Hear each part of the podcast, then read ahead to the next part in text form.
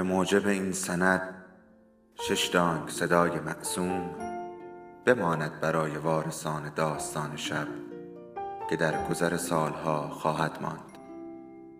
ارادتمند داستان شب.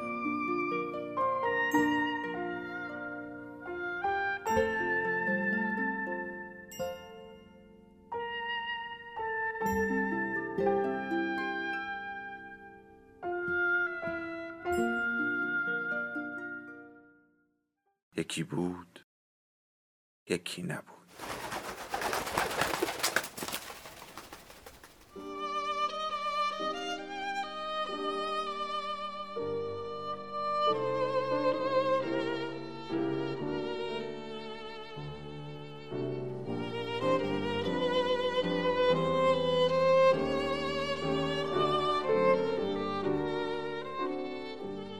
بالاخره سکوت رو شکستم و صداش کردم. پیر؟ بله. ممکنه فکر کنین تظاهر می‌کنم اما الان دیگه واقعا دلم یه جوشونده می‌خواد. قرقر کنن بلند شد تا لطف و مهربانیش رو پنهان کنه. آه شما جوونا هیچ وقت نمی‌دونین که چی می‌خواین. واقعا مردم آزارید. دنبال اون به آشپزخونه رفتم. وقتی قابلمه آب رو می جوشون پشت میز نشستم و نور چشمم رو می‌زد.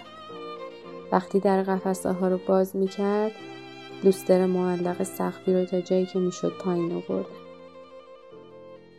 می‌تونم یه سوال بپرسم؟ بله اگه بگی چیزی که می‌خوام کجاست همونجا روبروی شما قوطی قرمز این قبلا اینجا نمیذاشتیم به نظرم ببخشید بگو گوش می‌کنم شما چه مدت همدیگر رو می‌دیدید؟ ماتیلد رو؟ بله از اولین دیدار تو هنگ کنگ تا آخرین جهر و بحثمون پنج سال و هفت ماه زمان زیادی رو با هم میگذروندین؟ نه قبلا که گفتم چند ساعتی چند روزی و کافی بود؟ یعنی برای شما کافی بود؟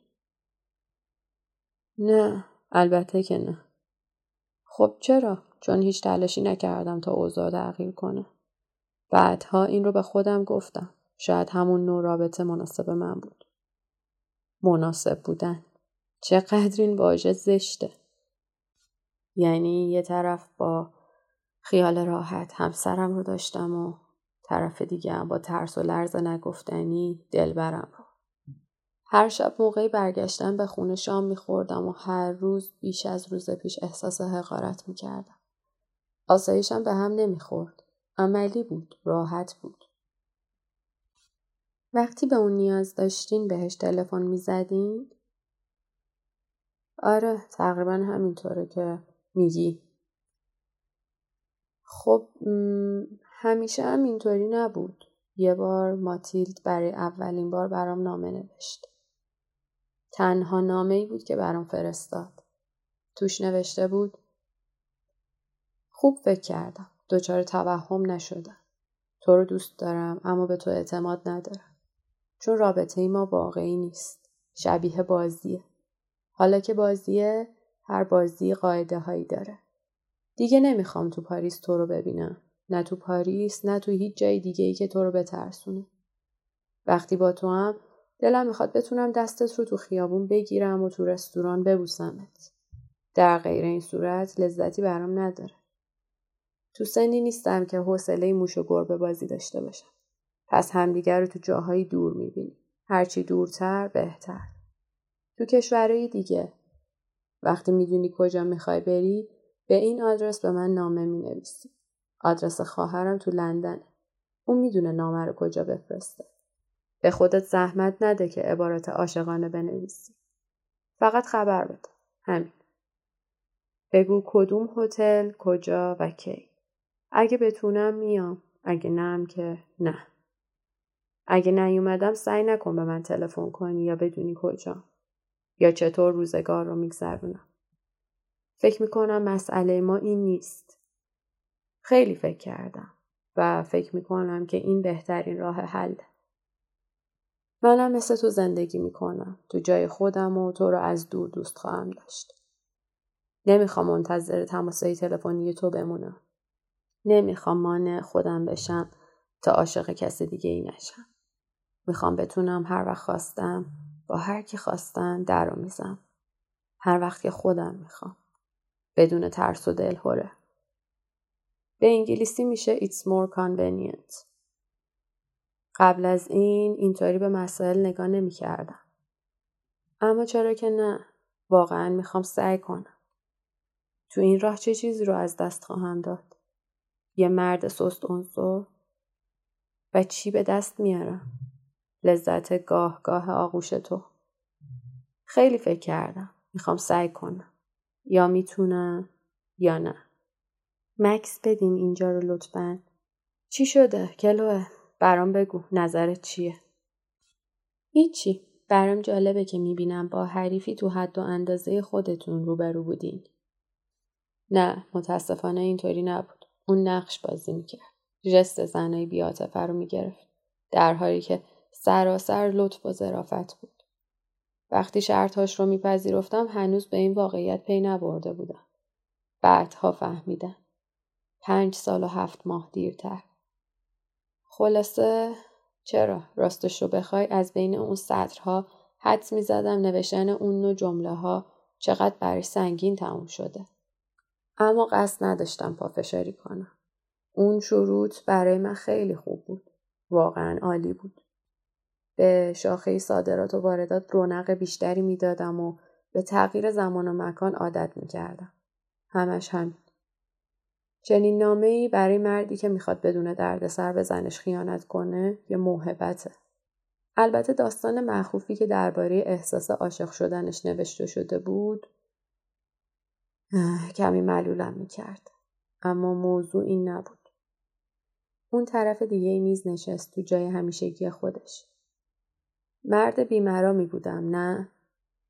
آره تو اون زمان ناکس بزرگی بودم. به خصوص که این ماجرا سبب شد پول خوبی هم به دست بیارم. همیشه می‌خواستم به روابط بین المللی رونقی بدم و این داستان این بخش شرکت رو حسابی به راه انداخت و توسعه داد. چرا؟ تا این حد؟ این همه وقاحت؟ خودت همین الان خیلی خوب به این سوال جواب دادی. وقاحت. و من وقیح بودم. اما این بخش از ماجرا هم رومانتیک بود. با قلب تپنده از هواپیما پیاده می شدم و به هتل می رفتم. به امید اینکه اون قبل از من رسیده باشه. چمدون هامو تو اتاقهای ناشنا میذاشتم. همه جا رو میکاویدم تا ببینم اون اومده یا نه.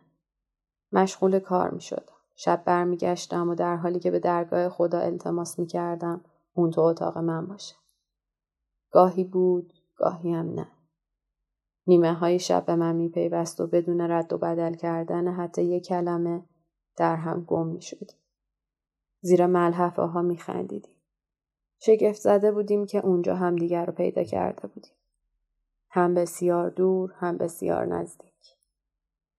برخی اوقات روز بعد می رسید و من شب رو در هتل میگذروندم. تو کمین صداهای سالن هتل. گاهی اتاق دیگه ای می گرفت و به من دستور می‌داد صبح زود به اون بپیوندم. گاهی اصلا نمی اومد و از اون متنفر می شدم و با خلق خیلی بد به پاریس برمیگشتم. اوایل واقعا کار داشتم و بعد کار کمتر و کمتر شد. هر داستانی سر هم می کردم تا بتونم از خونه بیرون برم. گاهی کشورها رو هم سیر و سیاحتی می کردم و گاهی جز اتاقم تو هتل جای دیگه ای رو نمی دیدم. حتی گاهی پیش می اومد که تو محوطه فرودگاه همدیگر رو ببینیم. مسخره بود. هیچ معنایی نداشت. گاهی یه بند حرف می زدیم و گاهی هیچ حرفی برای گفتن نداشت. ماتیل سر حرفش مونده بود. تقریبا هرگز از احساسات درونیش چیزی نمی گفت.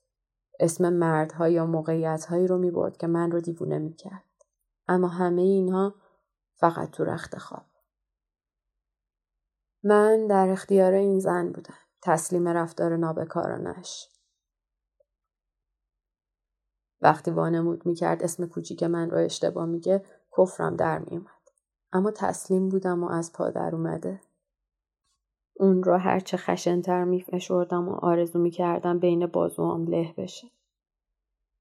وقتی یکی از ما دو نفر بازی می‌کرد اون یکی رنج می‌کشید. کاملا پوچ و بیهوده بود. تو این فکر فرو می‌رفتم که بگیرمش اونقدر تکونش بدم تا جونش بالا بیاد. زهرش رو بیرون بریزه. به من بگه دوستم داره. با تمام وجود دوستم داره. اما نمی‌تونستم. من آدم رزلی بودم. همه چیز تقصیر من بود. پیر بلند شد تا دوباره لیوانش رو برداره. چی فکر می‌کردم که این ماجرا چند سال طول می‌کشه. سالها و سالها نه باور نمی‌کردم. مخفیانه اندوهگین و ناگزیر از هم جدا می شدیم و هرگز حرفی درباره دفعه بعد نمی زدیم. نه غیر قابل تحمل بود. هرچه بیشتر بی می کردم بیشتر عاشقش می شدم. و هرچه بیشتر عاشقش می شدم کمتر باور می کردم. خودم رو ناتوان دربند و از دست رفته احساس می کردم. بی حرکت. تسلیم. تسلیم چی؟ تسلیم اینکه روزی از دستش خواهم داد. شما رو درک نمی کنم. چرا؟ البته که من رو درک می‌کنی. می‌خواستی چی کار کنم؟ بگو. جوابی نداری؟ نه البته که نمی‌تونی جوابی داشته باشی. تو برای جواب دادن به این سوال آدم مناسبی نیستی. دقیقا چه قولی به اون می‌دادین؟ دیگه یادم نمیاد. تصور می‌کنم چیز زیادی نمی‌گفتم. یا اونچه می‌گفتم غیر قابل تصور بود. قول چندانی نمی‌دادم. وقتی از من سوال می‌پرسید فقط اونقدر درستکاری داشتم که چشمام رو ببندم و وقتی منتظر جواب بود اون رو ببوسم. حدودا پنجاه سالم بود و احساس پیری می‌کردم. احساس می‌کردم به آخر خط رسیدم. یه پایان آفتابی. با خودم می‌گفتم عجله نکن. اون خیلی جوونه. اون خودش میره. و هر بار اون رو می دیدم گل از گلم میشه گفت. البته قافلگیر هم می شدم. چطور اون هنوز هست؟ واقعا چرا؟ نمی‌تونستم بفهمم که اون چیه من رو دوست داره. با خودم می‌گفتم چرا اوضاع رو به هم بریزم؟ به هر حال اون من رو ترک می‌کنه. رازی منحوس و ناگزیر در کار بود. هیچ دلیلی وجود نداشت که دفعه بعد هم اونجا باشه. هیچ دلیلی. تا اون که حتی آرزو می کردم که نیاد. تا اون موقع زندگی به جای من تصمیم گرفته بود. چرا باید این روند تغییر می کرد؟ به هر حال به اون ثابت کرده بودم که لیاقت و قدرت تصمیم گیری ندارم. تو حرفم چرا؟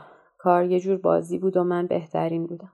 اما بازی عشق ترجیح می‌دادم تن بدم. ترجیح می‌دادم خودم رو تسلی بدم.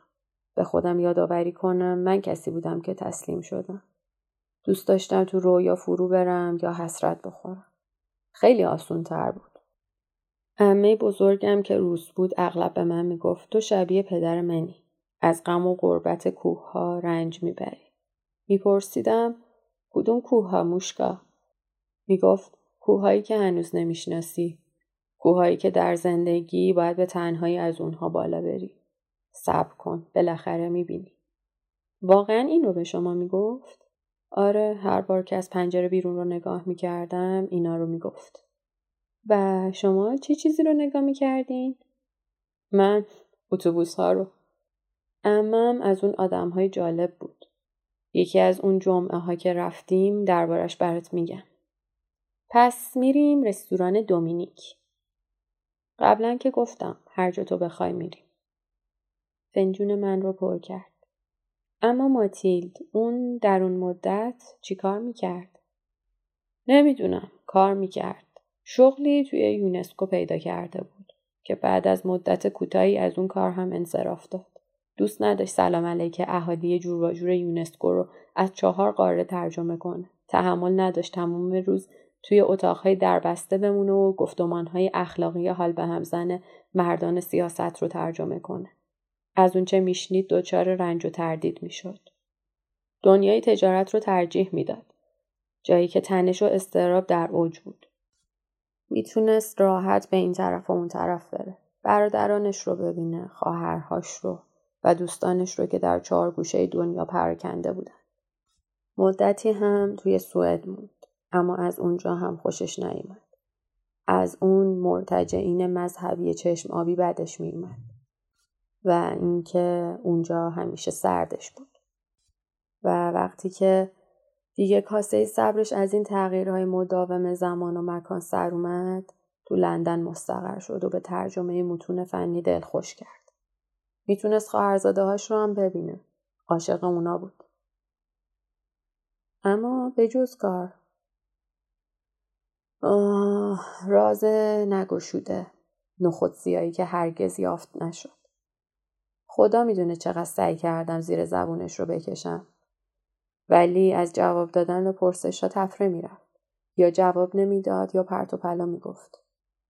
می‌گفت دست کم بذار حرفی نگفتنی تو دلم داشته باشم. دست کم بذار عزت نفسم رو حفظ کنم. عزت نفس زنان محله های فقیر نشین. به هر حال خواسته زیادی نیست. یا گاهی هم مقابله به مثل می‌کرد و خنده کنان شکنجم می‌کرد. واقعا بهت نگفتم که ماه پیش ازدواج کردم؟ حیف شد. می‌خواستم عکسها رو نشونت بدم اما فراموش کردم. اسمش بیلیه. خیلی بدجنس نیست. به اندازه کافی از من مراقبت می‌کنه. شما خندتون می‌گرفت؟ نه نه خیلی. اون رو دوست داشتیم. بله دقیقا. چجوری بود؟ دوست داشتنتون رو میگه. آه. من واقعا اون رو دوست داشتم کلو. از این سالها چه خاطره تو ذهنتون دارین؟ یه جور زندگی شبیه نقطه چی؟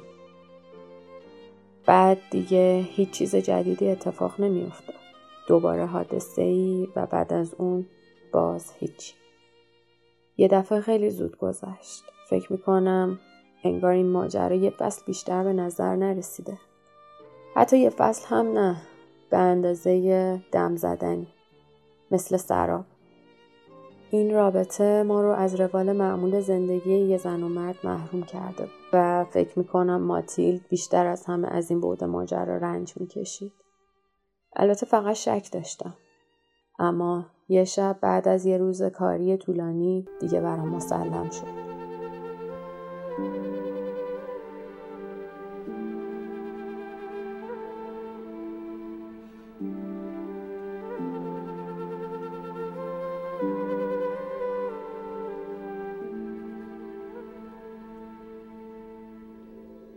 داستان شب بهانه است. برای با هم بودن دور هم نشستن شنیده شدن.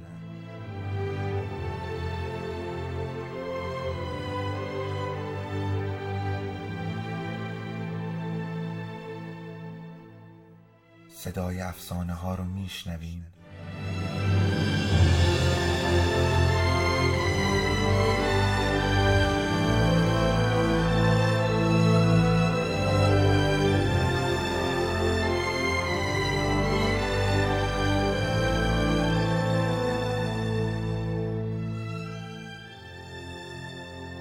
شبتون بخیر.